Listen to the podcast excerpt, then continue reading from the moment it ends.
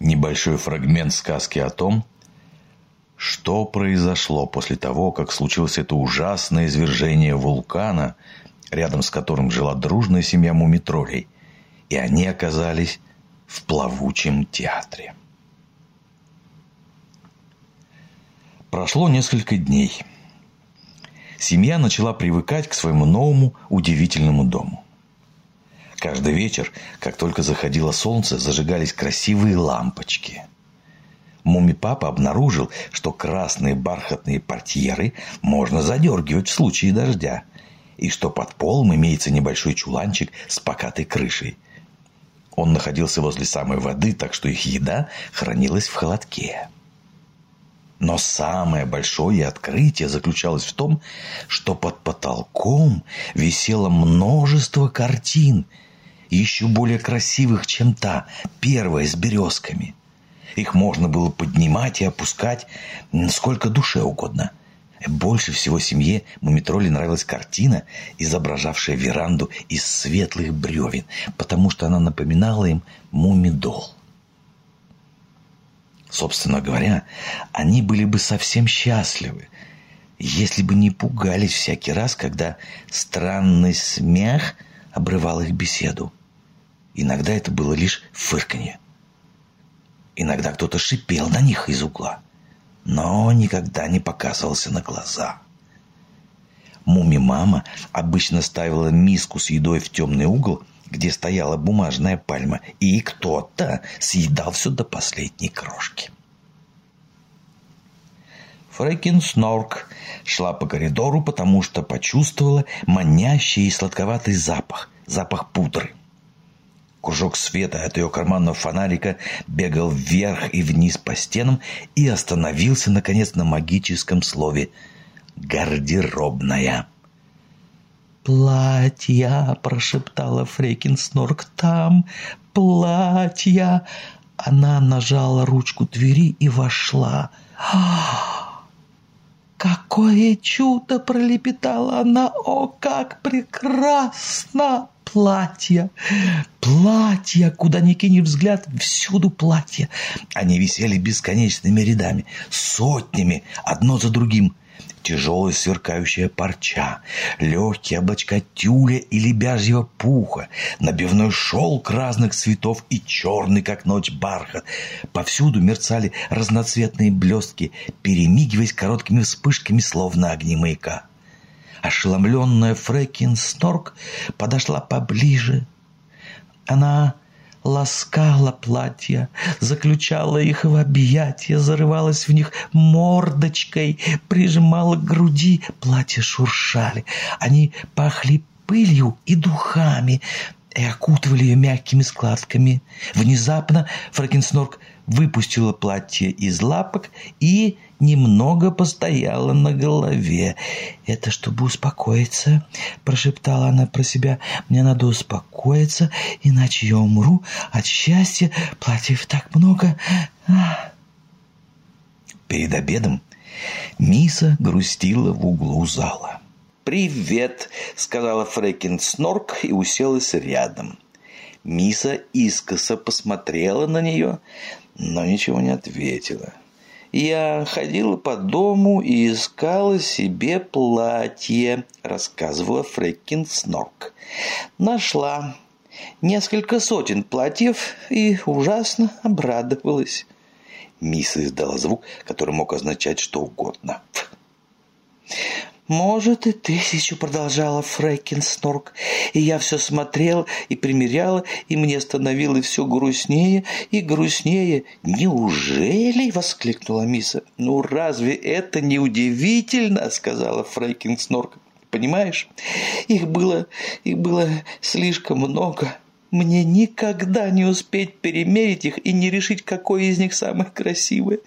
Я чуть не испугалась.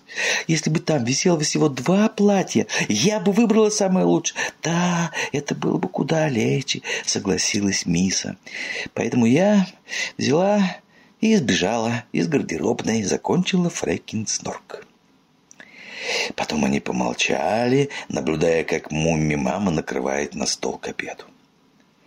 «Подумать только», — сказала Фрей Кингснор, — «подумать только, какая тут раньше жила семья, а? Тысячи платьев, пол, который вращается, картины под потолком, гардероб, битком набитый вещами, мебель из бумаги и искусственный дождь. Как, по-твоему, выглядели прежние хозяева, а? А за спиной Миссы и Фрэкин Снорк среди пыльного хлама за бумажной пальмой поблескивали внимательные и блестящие маленькие глазки. Глазки презрительно разглядывали Миссу и Фрэкин Снорк, а потом, скользнув по гостиному гарнитуру, остановились на маме, которая раскладывала по тарелкам кашу. Глаза еще больше потемнели, а мордочка насмешливо сморщилась. «Обед подан!» – закричала муми-мама. Взяв тарелку с кашей, она поставила ее на пол под пальму. Все бросились к столу и уселись вокруг. «Мама!» – сказал мумитроль и потянулся за сахаром. «Мама, а ты не находишь?» Тут он осекся и выпустил из лап сахарницу, которая со звоном упала на пол. «Глядите!» – прошептал он. «Глядите!» Все обернулись и посмотрели. Какая-то тень отделилась от стены в темном углу. Что-то серое и сморщенное прошаркало по полу гостиной, заморгало от солнечного света и затрясло седыми усами, враждебно отглядывая семью мумитролей.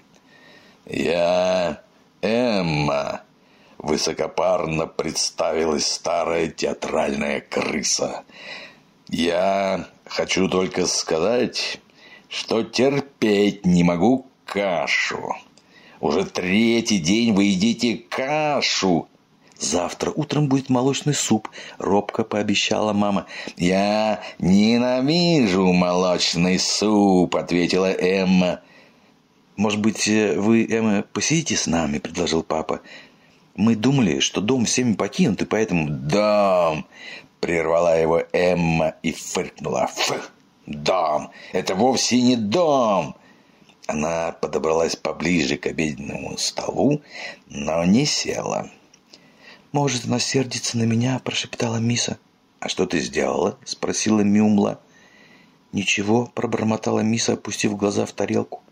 «Просто так мне кажется. Мне всегда кажется, что на меня кто-то сердится.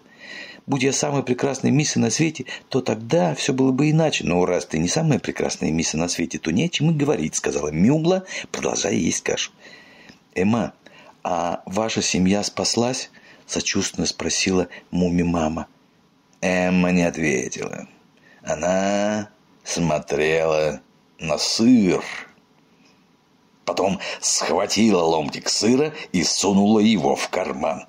Ее взгляд продолжал блуждать по столу и остановился на блинчике. «Это наш блинчик!» – закричала малышка Мю. Она прыгнула на стол и уселась на блинчик. «Это некрасиво!» – упрекнула ее Мюмла и, столкнув сестру с блинчика, почистила его и спрятала под скатерть.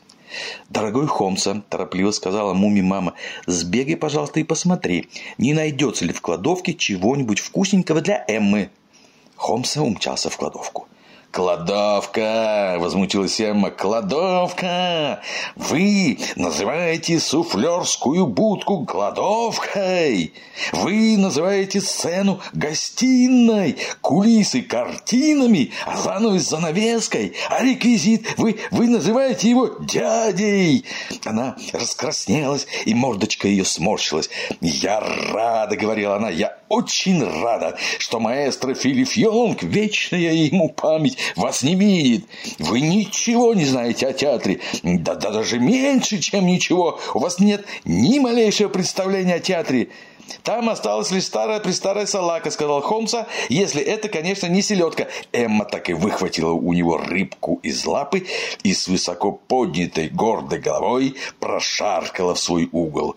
Она чем-то долго гремела там и, наконец, вытащив большую метлу, принялась усердно мести. «А что такое театр?» – обеспокоенно прошептала муми-мама. «Не знаю», – ответил папа. «Но похоже, что нам следует этим поинтересоваться». Дорогие друзья, ходите в театр. Ходите, и пусть каждое посещение театра будет для вас прекрасной сказкой.